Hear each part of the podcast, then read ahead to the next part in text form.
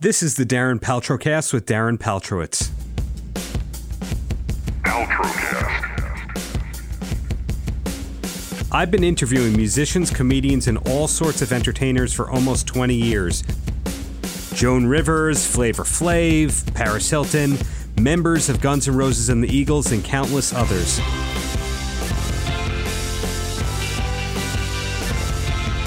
This show is about artists and why they do what they do.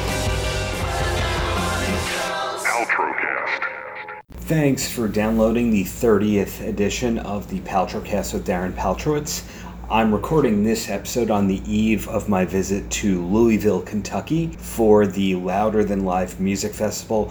Really excited about that one, seeing the likes of Guns N' Roses and Ice Cube, some really amazing acts there. But for this edition of the Paltrocast, I spoke with three different musicians who have been recording for decades. That includes Wednesday 13, Monkees singer Micky Dolenz, and Korn and KXM drummer Ray Luzier. First up is my interview with Wednesday 13, and the latest album for Wednesday 13 is his eighth full length album. It's called Necrophaze, and it comes out on September 27th. The album features a lot of high profile guest performers, including Alice Cooper, Lacuna Coil frontwoman Cristina Scabbia, Stone Sour drummer Roy Mayorga, and Children of Bodom's Alexi Laiho. Hope I'm saying that right. Is it Laiho, Laiho, whatever it is? I spoke with Wednesday by phone in early August, and I immediately asked him if he knew when he was writing Necrophaze, if he knew he was going to have all those great artists on there. It was after everything was written. It was nothing that we had in mind or had like these spots to like fill in or anything. And it wasn't just having guests for the sake of having guests. That was something I was I was hoping the record wouldn't get perceived as that from the beginning of oh here's a we got all these guests on it because they can't come up with any ideas. It was the exact opposite. We just had all these ideas and wanted you know other people to share it with and and what they could bring to the song. And and that's where you know where Alice came in and and Cristina and Alexi. And these were all people that with the exception of Cristina everybody that's on the record of I I knew and that are friends I've known for a while. Um Cristina was just someone that I I don't know personally. I've did shows with her back in Murderdolls' first record, and we have friends of friends, and and uh, so it almost feels like we we kind of know each other better than we do. Um, but uh, yeah, she was just one of the people I didn't know that we reached out to, and she came back uh, with a you know all positive about wanting to be a part of it, and and we sent her parts, and she came back with even more parts than originally had for her, and she just she schooled it. So it was just cool, you know. We had all these people come together, and it just kind of collectively makes this turn into what seems like a super record. So uh, that's not a it's not a bad thing. And do you remember which song that you recorded first for the album? I remember the first song that we wrote for the record, or the song that was written that uh, was actually the first single, "Decompose." That was the first kind of track we started working around. We're like, all right, we got one good we got one good song in the pot. kind of uh, and kind of worked around it that way. I don't really remember what song we started off recording because we started off with drums. So um, I don't even know where where we started at honestly. Um, but I, like I said, that's it was so much. You know, we we went from kind of writing and demoing the songs. We we we would record those as well. So I think I got my brain kind of mixed around with what we recorded first and, and or wrote first. I, I don't know. It it just all happened. There's evidence. Well, speaking of evidence, no, no, I do not have a segue for that. I think I'm one of yeah. many thousands of people that first discovered you as a result of the writing and the contributions you used to do for the website Metal Sludge. It kind of showed oh, yeah hey, this is a guy that is a star, but he's also very accessible. And in my opinion, you kind of preceded the whole idea of artists doing meet and greets. Would you agree with that? Uh, I think I was one of the first people that I knew of was uh, or doing it. Um, I don't think I really had anybody other than Kiss to sort of base a meet and greet off of um, because it really wasn't a known thing. I guess that bands were doing unless it was somebody like Kiss or a or a bigger band or something like that. And um, I started doing it in like 2009 uh, with my gunfire band, just because well, one we could we couldn't afford what we were doing, and it was a way that I thought we could we could uh, you know we could make some extra money, and then it would be something cool for the fans, and it'd be for a handful of people. It wasn't just open for everybody, and it just kind of became something I started doing, and then I don't know in the past I don't know how many years now it's been, but now it's sort of a common thing bands need it to to survive on. But ultimately, the way that you always approach that is in making yourself accessible to your fan base.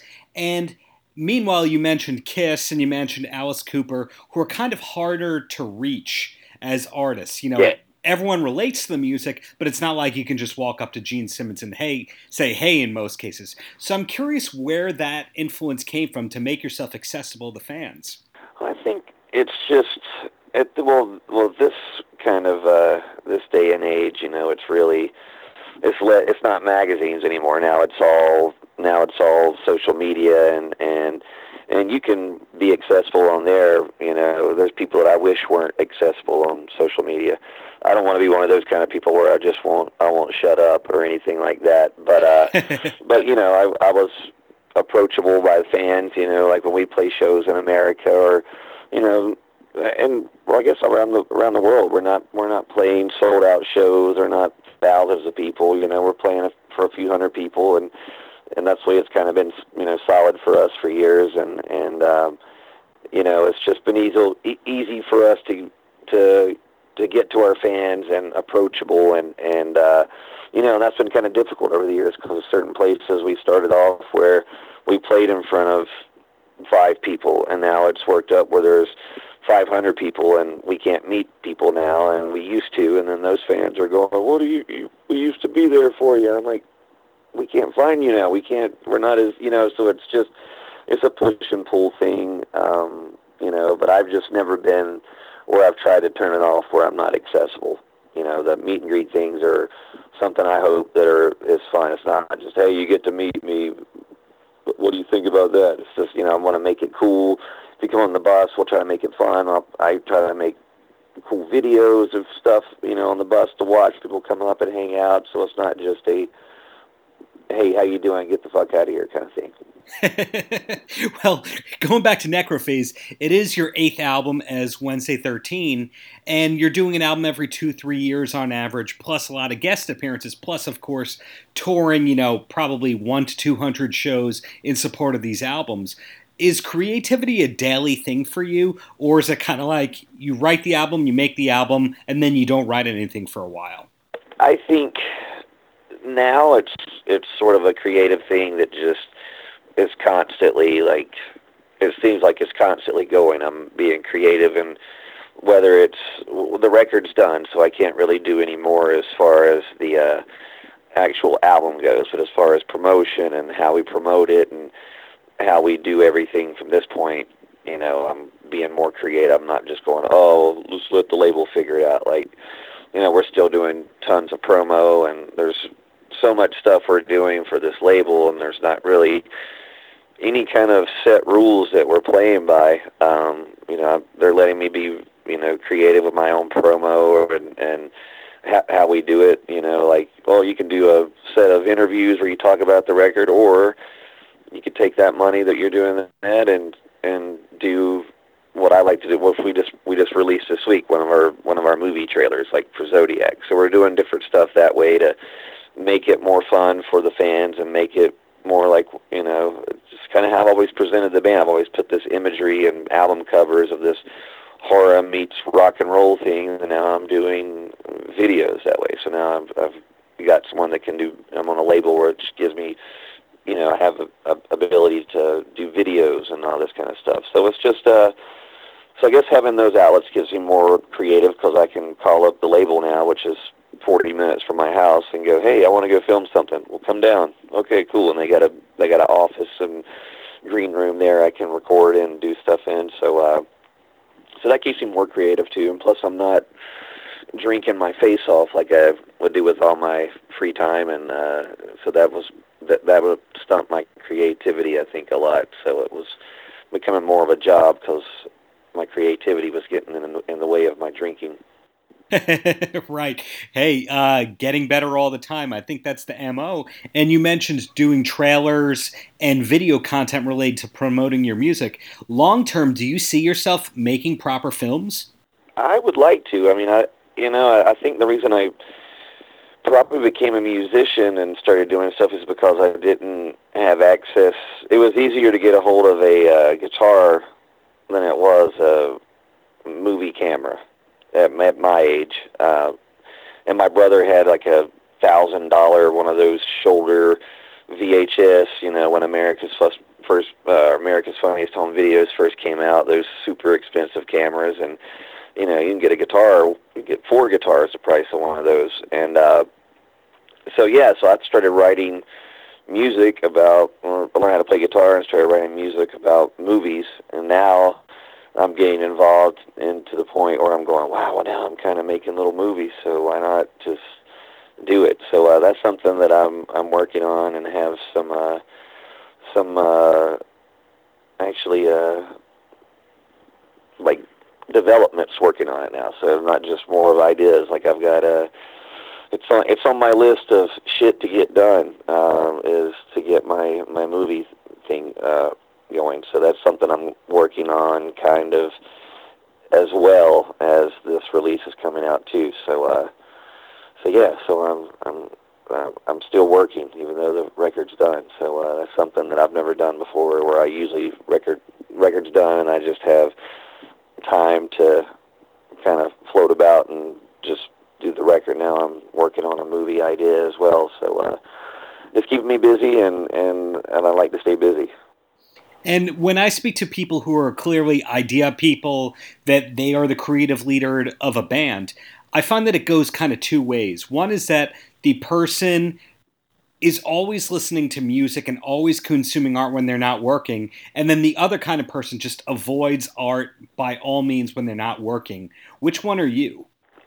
The, the latest edition of me uh, is constantly listening, learning, soaking in everything.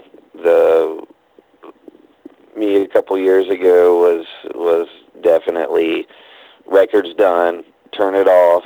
I don't want to do anything else. I don't want to hear anything else. I don't want to touch my guitar until it's time to write the next record kind of kind of deal. And uh so it's exact exact opposite now. So uh so yeah, I'm just, you know, uh, it maybe it's weird. I don't know, but I am like addicted to all day. All I all I do is watch YouTube clips of 1980s commercial breaks. okay. Not not just the commercial breaks, but also listening to Tough again, or just the commercial breaks. Just the commercial breaks, just 19, everything from 1980s. You'd be amazed. I mean, I'm, I'm sitting there going, well, am I weird for watching it, or is it weird that there's like 8,000 people that have uploaded, you know, these old TV trailers and or TV like shows and TV. Uh, this is basically in between TV shows. It'll be like the the two minute uh, commercial break, and it's everything from cereal commercials to more cereal commercials and um, yeah, it's just to me it's it's really cool to go back and watch a lot of that stuff because I've been watching all the old movies. I've been I've did that forever, but just you can really see a lot of of what was going on uh, and watching those commercial breaks, and it just that's another if you if people like to get into retro stuff and you'd be surprised, or at least me, I just how brainwashed it, every single jingle for every song that's every commercial, every product that doesn't exist anymore. I know it. Like I know it as well as I do an Enough's Enough song. It's it's ridiculous. Wow, I think I have a new wormhole to go down. So thank you very much for that. Oh, so. I'm watching the news now from 1982. Wow. this is really, I've never uh, thought a, about this before. That's a trip to watch old news things during the day and then see how much stuff is. A lot of stuff hasn't changed at all, especially in the political war war front. We're still doing the same shit we were doing in 1982 that we're doing right now. So that hasn't changed. Just a lot slower. Yeah, and McDonald's was a five star restaurant and not it was before Supersize Me destroyed it. Good call. So I guess in closing, any last words for the kids? Yeah, just uh, I just always say thank you for everybody that's been supporting us, and and uh, I can't wait for everybody to hear the new record because it's like a sort of rebirth and and reconnection with uh, with with what I do. So I'm I'm I'm in a good spot. So I think the music followed me there. So uh, it's uh, it's a good time for us. So enjoy the ride. Next up is my August 2019 phone interview with Ray Luzier. Ray is not only the drummer of Korn, a position he's held for about 13 years, but he's also one third of the band KXM, alongside guitarist George Lynch, who you know from Dokken the Lynch Mob, and bassist Doug Pinnick, who I'm sure you know from King's X. Before winding up in Korn, Ray played with David Lee Roth, which we spoke about in our chat. A bit of a spoiler alert here, but it looks like we'll be seeing a fourth album from KXM in the near future, maybe also some touring. So let's keep an eye out for that. Hey, Darren. Hey, Ray. How's it going there today? Good, man. How are you? I am doing excellent. I have a bunch of questions to ask you about KXM, but I first want to say that I've been following your career for a long, long, long time when you were David Lee Roth's drummer, of course. And that seemed to be your big break in, a, in, in a way, because, of course, Steel Panther did not take off right away either. So a lot of bands, mm-hmm. a lot of artists, their career kind of bleeds into each other and that people go, oh, you did this gig, welcome to this gig. Did your David Lee Roth gig at all lead to you getting the Korn gig? Yeah, I think they all kind of um, go, like you said, they flow into each other. And if you stay active in the music business, um, it took me a while when I moved to Los Angeles because I was in a lot of uh, original bands. I wanted to do the dream like Korn did. I wanted to, to you know, have five, four or five guys and you know start off from nothing and keep progressing and getting more popular and everyone dreams about that as a musician. Unfortunately i had a couple failed original bands. We got the carrot dangling right in front of us and uh, either got the rug pulled out at the last minute or they'd show a record or you know um, labels or the music business side i always say sucks. You know the, the playing music and touring and all that's great but um, sometimes the business doesn't work out that great. So you know when i got the I started realizing I started auditioning for people, and Jakey Lee from Ozzy Osbourne was one of the first kind of name people I got the gig for, and that was my first tour. So I started getting on a bus and, and I'm playing, you know, some Ozzy songs, some Badlands songs of Jake's, and that was my first taste of it. And then that would led me to, you know, I was doing everything from teaching drum lessons to playing on sessions, you know, movie soundtracks, TV commercials, other people's records and then um, one of the sessions I did was a guitar player working with David Lee Roth, and that uh, he called me back and said, "Hey, Dave loves your playing. He wants to cut the songs again for vocals because it was an instrumental record." And uh, went down, played two songs with Dave, and got that gig, and that led to eight years um, with Dave. And I had no idea in a million years I'd ever be playing with one of my, you know, singers of one of my favorite bands of all time. So, and then that, you know, towards the end of that I, I was not feeling that creatively, you know, fulfilled with with Dave because I was a huge fan of Eat 'Em and Smile and a bunch of his original records, and he just was doing cover records, and I felt like I was in a Van Halen cover band with David Lee Roth. so sure, uh, I kept, you know, I, I wanted to. I have too much music in me. I write too much. So anyway, long story short, I've done a couple Billy Sheehan solo records, and Billy and I played the NAMM show in 2005, and I met the DeLeo brothers there, and um, that led me to Army of Anyone, and Army of Anyone was Robert and Dean DeLeo from Stone Temple Pilots, uh, Richard Patrick from Filter, and I fell head over heels, you know, because I really wanted to that band to be, you know, do multiple records and all that. And it was short lived, unfortunately. I'm very proud of that record we put out. They were managed by Korn. So I kept asking our manager, "Hey, what's up with Korn? They're using Joey from Slipknot on this tour, Terry Bozzio on the record, Brooks Wackerman, all these different people." And they said, "Yeah, they're looking for a steady drummer. You should go check it out." And I'm like, "Me? I'm blonde hair, no tattoos, and never did a drug in my life." and uh, they didn't seem to care. I went up and auditioned for them. Uh, Joey's last gig in Seattle, and they said, "Welcome to Korn. We'll see you in Dublin." And that was October of 07. I had the pleasure of seeing you a couple nights ago at Jones Beach playing with Korn, and it strikes me how versatile you are because the first band I saw you in, of course, was Dave, and I'm familiar with Army of Anyone, but then you take a song like Got the Life, which you could describe as like an evil disco kind of drum beat and all that. Did you learn all the different mm. styles when you were studying at Musicians Institute, or did that just kind of reaffirmed what you learned in playing drums since you were a kid?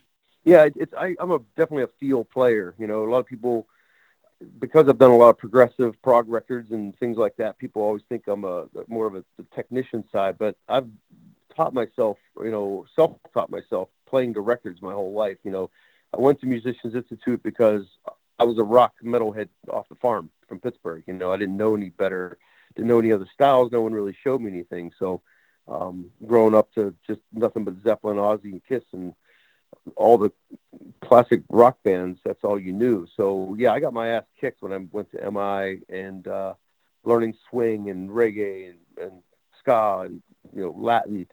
So and I'm still learning to this day. I mean, you never ever stop. I have light years of stuff to learn, and that's the beauty of music. You know, you can never never quite reach that plateau.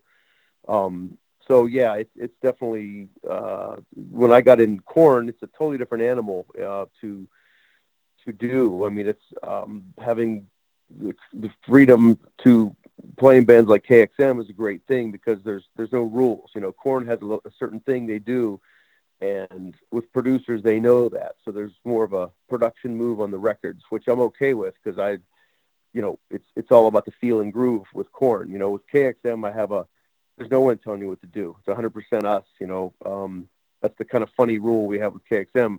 No one tells you know, I don't tell Doug what to do. Doug doesn't tell George what to do, and somehow we we come up with this really cool stuff. You know. Do you like the idea of KXM sounding like an all-star band based on your credits? You know, it's it, it's weird because uh, people call it, you know, the, the super group thing. They call it all different kinds of stuff. To us, it's just it's just we met met up years ago, and I've always been a King's X fan and George Lynch fan. I did George's DVD years ago, and I've been following King's X like crazy because I think they're one of the best bands out there. And you know, what, once you get to a point where these are your buddies, you know, we have enough time on the water uh, of all the experience that we have and countless tours and records that it's a magical thing to get in the studio and not have any pre-production. I mean, we literally walk in the studio. Nobody has any grooves or riffs. We come up with something on the spot, and I'm tracking live drums by the end of the day. And then we do guitars and bass that night and then obviously the vocals and leads are overdubbed, but um, most of the record is made on the spot like that. 13 songs in 13 days, boom. You know, so um, I think it's really cool that that we trust each other and it's we kick each other's asses to get that done, and we've done it three times now. You know, we were joking about the fourth KXM. We're like, maybe we should uh, actually try to try pre-production and see what that's like.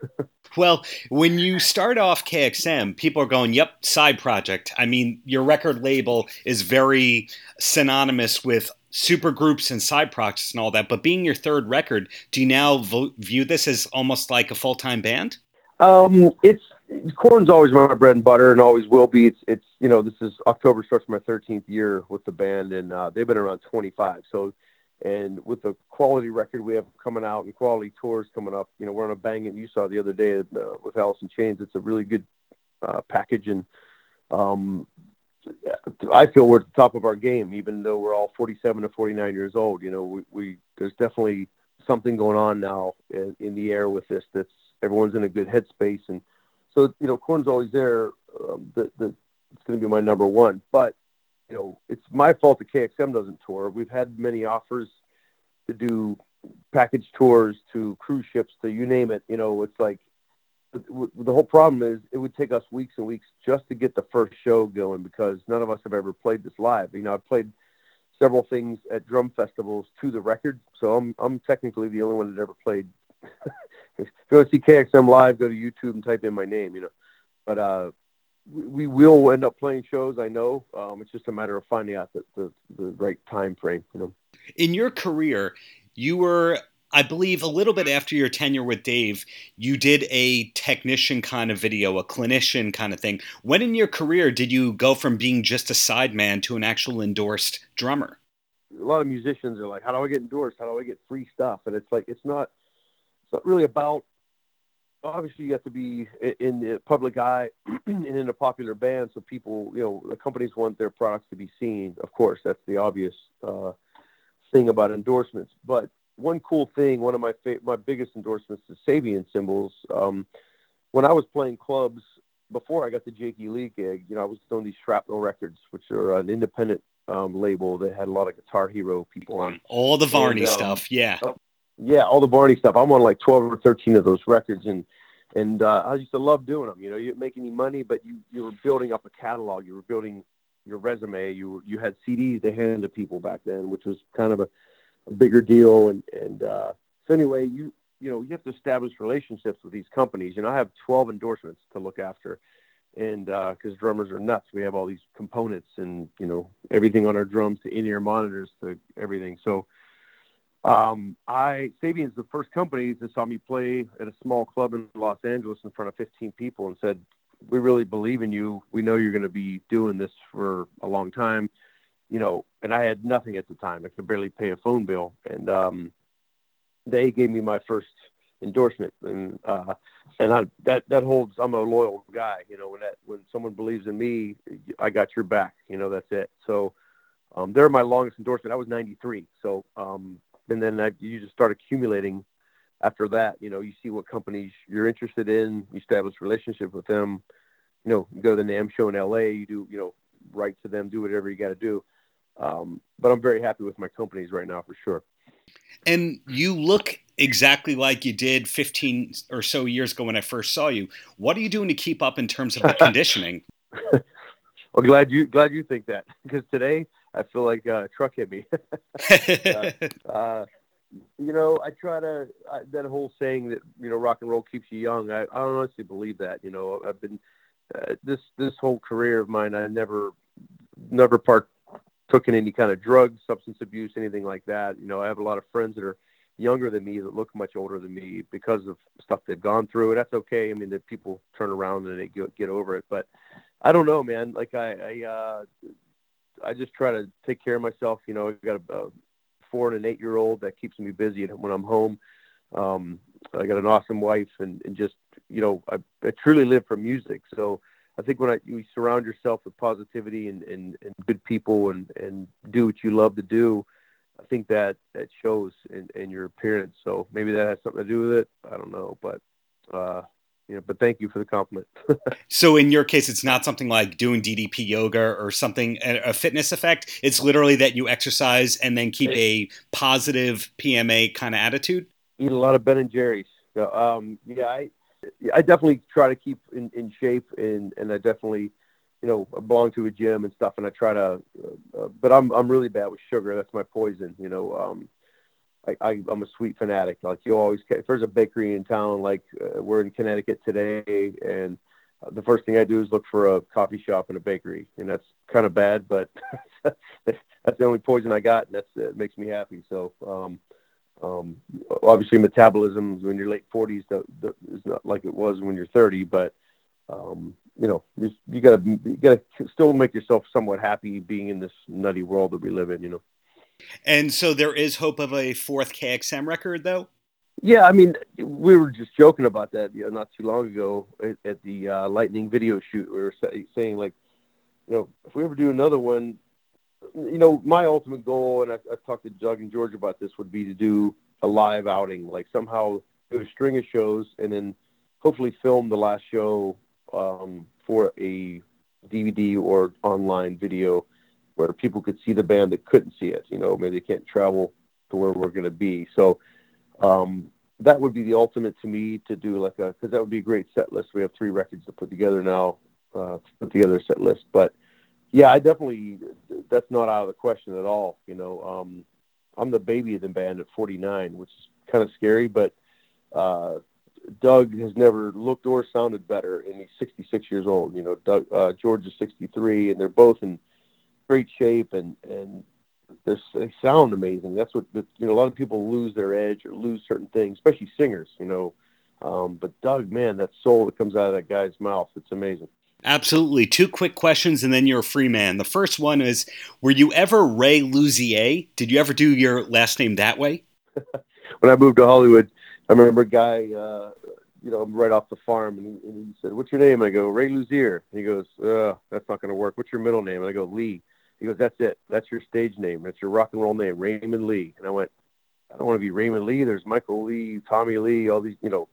Uh, and, he's like, "Luzier's too hard to pronounce," you know. And I go, "Well, it's actually Luzier. It's from France." And he goes, "Yeah, people aren't going to get that." But uh, you know, to answer your question, no, I never went by that. Um, uh, Sebastian Paquette that does our KXM videos. He's from Paris, and he's the only one that pronounces my last name properly. But uh, but uh, Luzier is how you pronounce it, and that's just you know I got more Italian in me than French. So got it. So any last words for the kids? Uh, no, I just uh, encourage everyone to support music, and and uh, I'm a vinyl freak lately. I've been buying a ton of vinyl, and um, really check out the new KXM Circle Dolls vinyl because it's a splattered black and turquoise print that come out really beautiful, and uh, um, definitely check that out and um, support your favorite bands. You know, everyone's got their Spotify and Apple Pay going on, or, or Apple Music going on.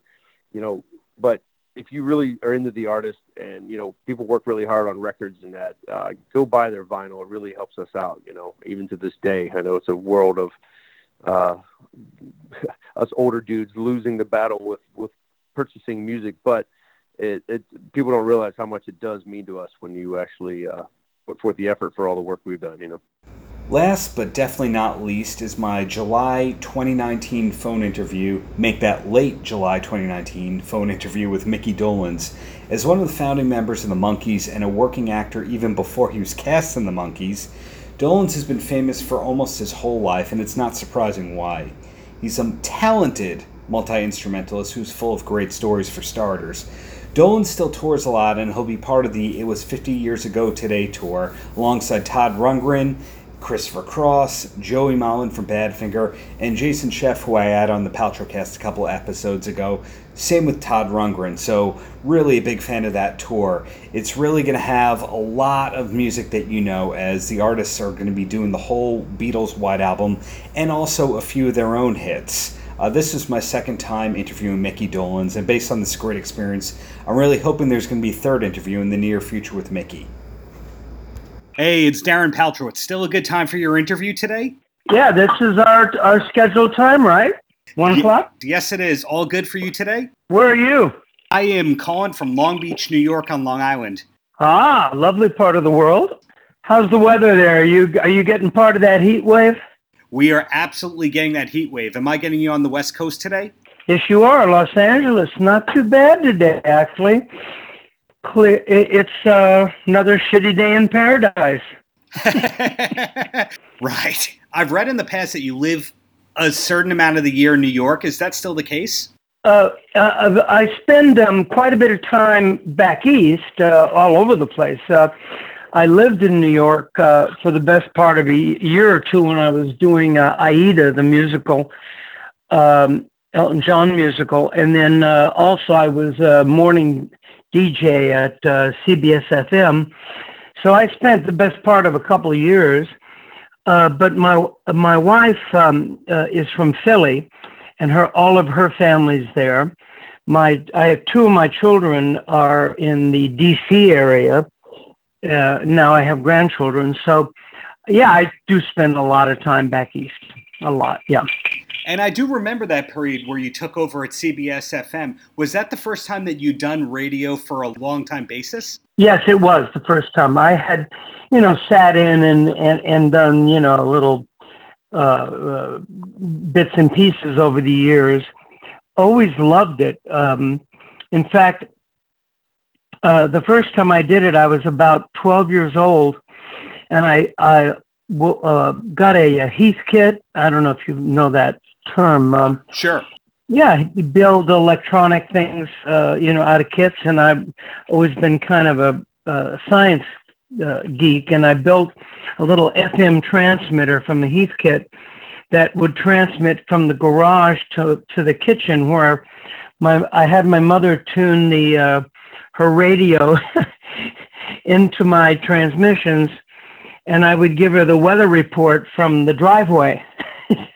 That's the first time. Then I would then I'd play a, a record on my uh, you know on my uh, little uh, you know record player and uh, but no, the, no, uh, the CBS FM thing was uh, was definitely the first uh, major, you know, thing. And boy, was it tough! It was one of the hardest gigs I've ever had.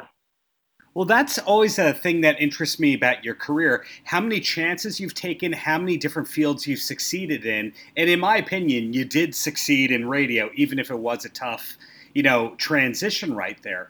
But when I look at your career, one of the things that intrigues me most is most people start with the credibility and then they get the mainstream success.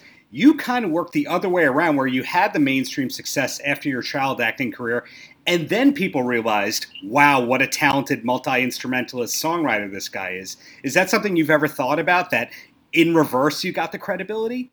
No, actually, I have never never occurred to me that. Um, I was born in a showbiz family, uh, um, a very down to earth showbiz family. My father was uh, an actor, a singer, uh, off the boat from Italy uh, so I'm first generation Italian. Um, and my mom was from Texas, uh, Austin, Texas, um, and uh, came out to Los Angeles to be an actress and uh, met my father doing a play and they got married and had me and, uh, you know, so I grew up in a showbiz family, but not the kind of typical thing you see, you know, on some of these stupid television shows. We grew up in a very, uh, no, I don't know how to, what, how you describe it, a very down to earth sort of family um, uh, and lifestyle. We lived out in the valley on little ranches and had horses and gardens and not your typical sort of, uh, uh, you know, Beverly Hills, Hollywood uh, sort of uh, uh, showbiz family. It was uh, much more down to earth again because probably my father being from Italy and uh, mom from Texas. Uh, to me, I mean, I you know, I I just grew up in in this showbiz family, and I thought everybody's father was an actor. sure. I um I uh, uh, just basically I followed in my father's footsteps. Um, uh, and uh, I was never pressured. I don't ever remember. I never went to like acting school or dancing school, and my mother was definitely not your typical, um, you know, eyes and teeth, honey, eyes and teeth. Um, uh, there was none of that. I never felt pressured. I, I uh, just was following in my father's footsteps. My earliest memories were going onto the set with him and watching him, uh, you know, be an actor. And uh, my first screen test was I was six, six years old, even before Circus Boy. Um, and I don't remember exactly how it happened. I think my father's agent said that they're making a movie and uh, would would Micky want to you know do a, a screen test? And I obviously I said yes I don't ever remember being pressured in any way. Um, but that was my first screen test. I was six. I actually have some prenatal work coming out on ultrasound. well, I mean, your daughter is also, your daughter Amy has also found success as an actress, making it a third generation Hollywood family. I guess there's you guys, the Nelsons, the Barrymores, but there's not a lot of those out there. Mm, that's true. Um, Amy um, did very, very well. And then uh, m- my youngest daughter from another marriage, Georgia, Georgia Dolenz, um, is um, doing very well as a, an actress, as a producer, director. She has a short film that just got accepted into the Vail uh, Festival um, that she wrote, produced, and starred in. She um, graduated with a degree in theater uh, from uh, Hull University in England, and then went through the Groundlings all the way through the Groundlings into the Sunday Company, and so she's doing very well uh, in the in, in the business. Uh, I have two other daughters that are, are not in the business, but also also doing quite well, and in what they do. Yeah, so I don't know, a long way uh, around in, uh, to answer your question.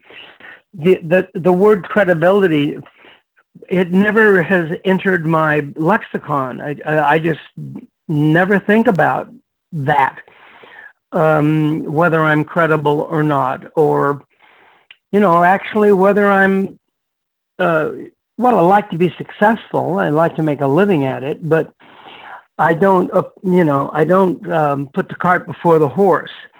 You know, um, money follows art. Art doesn't follow money.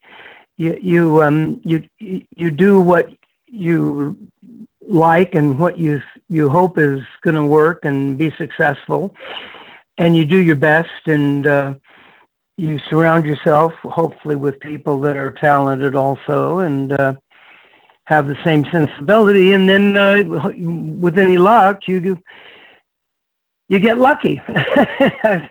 It's the only, only way i can uh, kind of describe it. Uh, the Monkees, of course being a classic example of that you know just a bunch of people mostly young people that just got together and had an idea and uh, you know gave it a shot and uh, the the way I look at it is that the whole becomes greater than the sum of its parts in in, uh, in our business, and uh, you can't really reduce it in a, a, scientific sense, if you know what I mean. You can't take it apart and and and and examine it, you know, like taking a watch apart to see how it works. well, if you do, you you don't have a watch anymore. you just you have a bunch of parts. The same in our business. You can't take apart TV shows or movies or records or anything and and and dissect it and then and, figure out how it works. I mean, there's no formulas. Uh, if there were, there'd be no flops. sure. And speaking of parts and all that, your voice is notably held up as good as ever over the years. Has that been the product of care and voice lessons and technique, or is that luck and genetics? Both. And that's a very good question. And um, uh, the, the, the short answer is, I believe, both. You know, you're, yeah, uh, there is a physicality to it. Um, your vocal cords are muscles, little tiny muscles, look like little guitar strings. Um, and so, yes, there is a physicality to it. And uh, you can be born with, say, a golfer's physique or a you know, seven foot six, you know, basketball player's physique. Um, so that yes, there absolutely, I believe, is a genetic uh, component, and it comes back to that you know nat- nature versus nurture argument. Um, if you may have the physique, but if you're not born into a family that is into music or singing, then you, that uh, ability may may not ever be realized because you've just not been exposed to the opportunity. But then there is also the um, uh, the the nur- the nurture. You you do have to uh, work on your skills and your abilities, and you do have to train in any sport. And again, the singing in a way is like a uh, a sport uh, in that sense that you do have to, have to train. You do have to take care of your of your uh, body and your muscles. Um, I um, I really, I again, I was born in this showbiz family, and most, both my dad and mom were singers. So from day one, I remember singing along with my mom and dad, and uh, all, you know, every day, all, and there was always music around. So that certainly would have helped. Um, and then I just uh, was able to carry a tune and started little rock and roll bands, and you know, did all that as a kid, and so actually my first musical instrument was a Spanish guitar, classical guitar. Really? Uh, you know, a, a la uh, Segovia. I mean, as a ten-year-old, you know, not not as Segovia, uh, but that was my first instrument of choice was Spanish classical guitar, and I was okay for a 10, 12 year old kid. Uh, but I took lessons and practiced, and uh, and then I would be invited to parties in high school, and I'd play Malagueña, and the girls would say, "Do you know any Kingston Trio?" and I I would say, "Oh yeah, I'll be right back." Hang down your head, Tom Dooley, um, and that that sort of got got me into folk music. Uh, and I did that with my sister Coco, who's an excellent singer also, and some friends, and we did, you know, uh, early uh, Kingston Trio, you know, folk folk music kind of stuff, and that morphed into um, rock and roll, and I was in a couple of cover bands, singing and playing rhythm uh, uh guitar, and um, you know, doing Chuck Berry and and uh, you know Little Richard and you know whatever. In fact, my audition piece for the Monkees was "Johnny B. Goode" by Chuck Berry because that was one of the songs I did in in, in the cover band. Um, I didn't do any training at the time vocally. Um, I just, you know, sort of just kind of naturally just sang. Um, it wasn't until I started doing Broadway, uh, specifically Aida, uh, where our, my manager said, you know, you really should uh, start taking some vocal lessons uh, uh, to learn breathing and, and, and how to uh, play placement, because wasn't operatic Aida, but it was definitely an, an Elton John rock opera kind of thing eight shows a week, and I was hitting B flats every night, full voice. Wow. And and so uh, uh so I uh, and I'm and I'm I'm glad I took her advice because it uh, definitely helped. Uh, uh you know, it helps mostly when you're not feeling really great or you're you're a little bit under the weather. You find ways of of placing uh, of placement, they call it. and um, you know, so yeah, I, I I still am careful. I I, I still warm up. I I'm uh, uh, pr- still protective of my tubes. Uh, I go to ENT and and make sure everything is is you know um, in good shape. And then of course, like I, I said before, part of it is just nature. You know, I just I got lucky and I can still hit a B flat. Um, I, I actually I can still hit a D above C. I don't expect that you're going to have to hit those notes on the upcoming tour that you're doing. The it was 50 years I ago. am actually. I I am going to have to hit it because in Pleasant Valley Sunday at the end, um, uh, at the end of Pleasant Valley Sunday, I hit a D above C, and it's it's it's a head tone. It's not a full voice, um, you know, uh, tenor uh, uh thing. It is a head tone slash not quite falsetto, but but, but it's definitely a, a head tone. And I still do, you know, uh, in my solo show, for instance, I, I do uh, one of my favorite songs. Well, there's a couple that I do. Um, oh, Darling, the Beatles song. I do that in the original key of A. And I do uh, Give Me Some Lovin', uh, Spencer Davis. I do that in the original key. Uh, uh, of A. But I do, but I am careful. I am, eh, you know, if I'm not feeling really good, I'll cut a song, or if I feel like my my chords are are uh, a little bit worn or something. That's where you get in trouble. Is is, singing on bad uh, uh, chords. Uh, you know, you, you have a cold, you have some kind of acid reflux, or something's going wrong, and and you and you try to do it uh, you try to hit those notes the, that's when you get in trouble because that's when you get the the injuries that can turn into the polyps and then you're screwed Sure. Uh, I've had the pleasure of speaking to a couple of people that you'll be on the It Was 50 Years Ago Today tour with. And all of them pretty much say, Yeah, I got this tour in the fall. It's going to be a lot of fun. And I know my next project or two beyond that. Are you in kind of the same boat where you know what 2020 looks like already? Well, I already have dates, uh, uh, solo dates in 2020. Um, whether or not Mike Nesmith and I are going to go out again um, as the Mike and Micky show, um, which we did very successfully uh, this year and last. Uh, that is, remains to be seen. Um, but I always have solo shows, uh, uh, you know, all all year round. Um, uh, I I don't remember remember the dates, frankly. Uh, I have about already about half a dozen booked for 2020, cool. but frankly, I I don't I don't remember uh, you know the exact exact dates.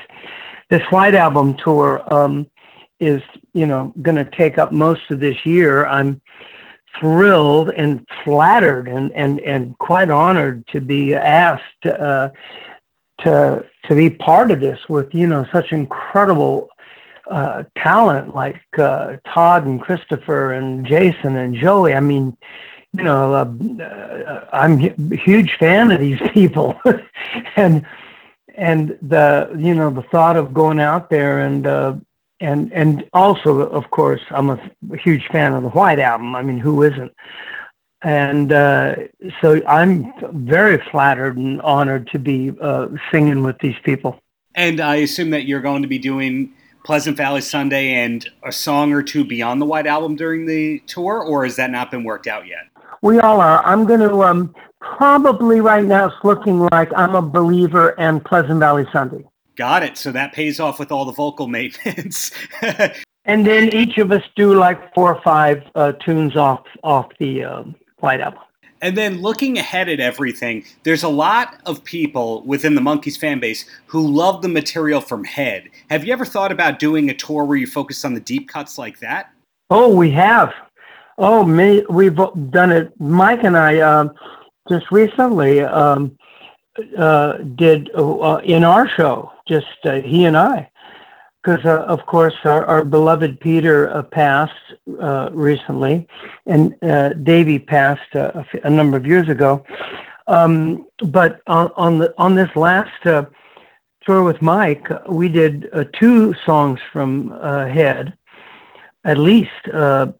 And when I went out with Peter and David, we would sometimes do two or three songs from from the movie Head. Um, that's some of the greatest soundtrack uh, you know, there's only six songs in that movie, um, and uh, but every one of them is just a killer. So yes, absolutely. I do Porpoise Song. I do As We Go Along. I uh, have done Circle Sky. Uh, uh, Peter has done Can You Dig It and uh, a long title, and Davy is, has done um, the, Harry Nilsson tune Daddy's Song. Uh, so over the years, yes, we've done every single every single song from that that wonderful uh, weird movie. well, it sounds like I have to see you live the next time you're in New York with Mike. So, I guess in closing, Micky, uh, any last words for the kids? To the kids that want to be in the business? Sure. My advice for anybody who wants to get into uh, show business, my first bit of advice would be get a good lawyer. Thanks for listening to the Paltrocast with Darren Paltrowitz on the Pure Grain Audio Network. More information on the Paltrocast can be found online at www.puregrainaudio.com. Until next time, have a great Shabbos.